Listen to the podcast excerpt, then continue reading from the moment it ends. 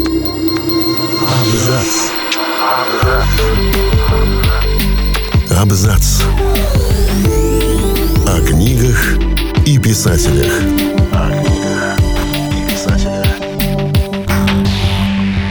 Всем привет! Я Олег Булдаков, и сегодня я расскажу вам о Кейте Лаумере и его «Звездных мошенниках». Среди американских фантастов 20 века хватает авторов с извилистыми и непростыми биографиями. К числу таких писателей принадлежит и Кейт Лаумер. Он родился в 1925 году в штате Нью-Йорк. В 1944 ушел на фронт со второго курса университета, воевал в Европе, служил в ВВС – а во второй половине 1950-х состоял в американском дипломатическом корпусе в Бирме. Кстати, ровно в те же годы в Бирме работал и другой будущий известный писатель-фантаст, молодой советский востоковед Игорь Мажейко, он же Кир Булычев. После отставки в звании капитана Кейт купил скромный островок посреди озера во Флориде и посвятил остаток жизни литературе. В семье Лаумер писать книги считалось хорошим тоном. Марч, старший брат, прославился оригинальными продолжениями сказок Баума о стране Оз, а профессиональный историк Фрэнк, младший из трех братьев, выпустил несколько исследований о войне с индейцами-семинолами, племени, живущем во Флориде и Оклахоме. Однако именно Кейт оказался в семье самым энергичным и предприимчивым – Дебютировав в 1959-м, еще в годы службы, за следующие 12 лет он опубликовал почти полсотни небольших романов, повестей и сборников рассказов. На волне успеха Кейт Лаумер покупает остров площадью в 2 акра в центре 18-акрового Флоридского озера. У него появляется, наверное, самая большая в мире коллекция автомобилей Mercury Cougars оригинального дизайна, то есть 1967-68 годов выпуска.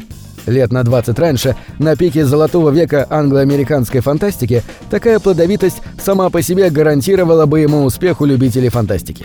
Увы, времена изменились. Бал правили юные нонконформисты из новой волны. Одного упорства для блистательной карьеры оказалось мало. Нервное перенапряжение фатально повлияло на здоровье. В 1971 году в возрасте 46 лет Кейт Лаумер пережил инсульт, от которого в полной мере оправиться уже не сумел. Он дважды номинировался на премию Хьюга, трижды попадал в список читательского голосования журнала «Локус», четырежды в шорт-лист «Небьюлы», однако ни одной авторитетной жанровой награды так и не получил. А жаль, некоторые его произведения определенно заслуживают большего. Сборник «Звездные мошенники» интересен тем, что дает срез всего творчества Кейта Лаумера. Картина получилась не то чтобы исчерпывающей, но довольно пестрой. Основное ядро текстов здесь составляет авантюрно-приключенческая научная фантастика, бодрая, ироничная и без затей. В рассказе «Дипломат при оружии» хитроумный, как Одиссей Ретив, представляет человечество на межзвездной дипломатической арене. Сам Лаумер любил подчеркивать, что в основу цикла положены его воспоминания о службе в постколониальной Бирме. В боевой машине и последнем приказе в бой рвутся Боло, несокрушимые разумные танки, забытые всеми ветераны последней войны. Тоже вполне уместная в прозе отставного военного летчика метафора.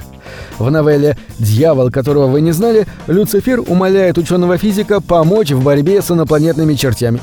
Повести «Жил однажды великан» неразговорчивый гигант идет на самопожертвование ради того, чтобы спасти наемного убийцу, которого к нему же и подослали. Ну и так далее. Динамика, экшен, сдержанная ирония, суровая мужская слеза. Но пишет Лаумер и о другом – об иллюзорности окружающего мира и субъективности человеческого восприятия, о трансценденции и онтологических тупиках.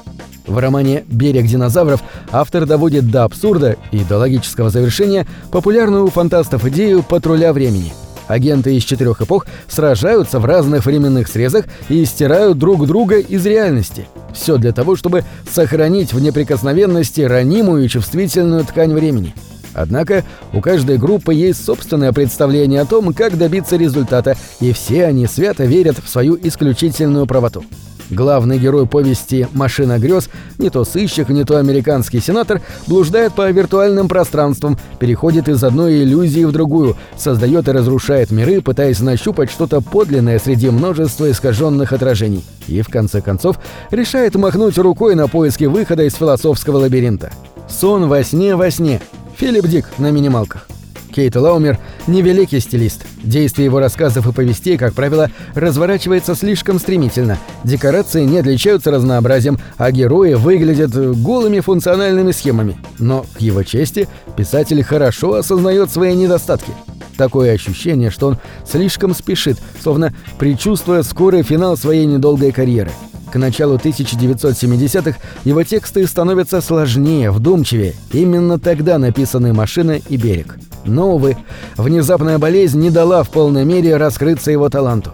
Лаумер умер в январе 1993 года в возрасте 67 лет и был похоронен на национальном кладбище во Флориде под небом, в которое уходят стартующие с космодрома космические корабли. Печальная история. С другой стороны, драйва и легкости пера Кейту Лаумеру хватило, чтобы оставить след в аналах жанра. Итог его творческого пути – пять десятков романов, около сотни рассказов, новелл повестей, составивших около 40 сборников. Его помнят, читают, цитируют, переводят на иностранные языки и до сих пор переиздают на английском. Далеко не каждый фантаст 20 века с куда более счастливой литературной биографией может похвастаться подобной судьбой. На этом все. Читайте хорошие книги.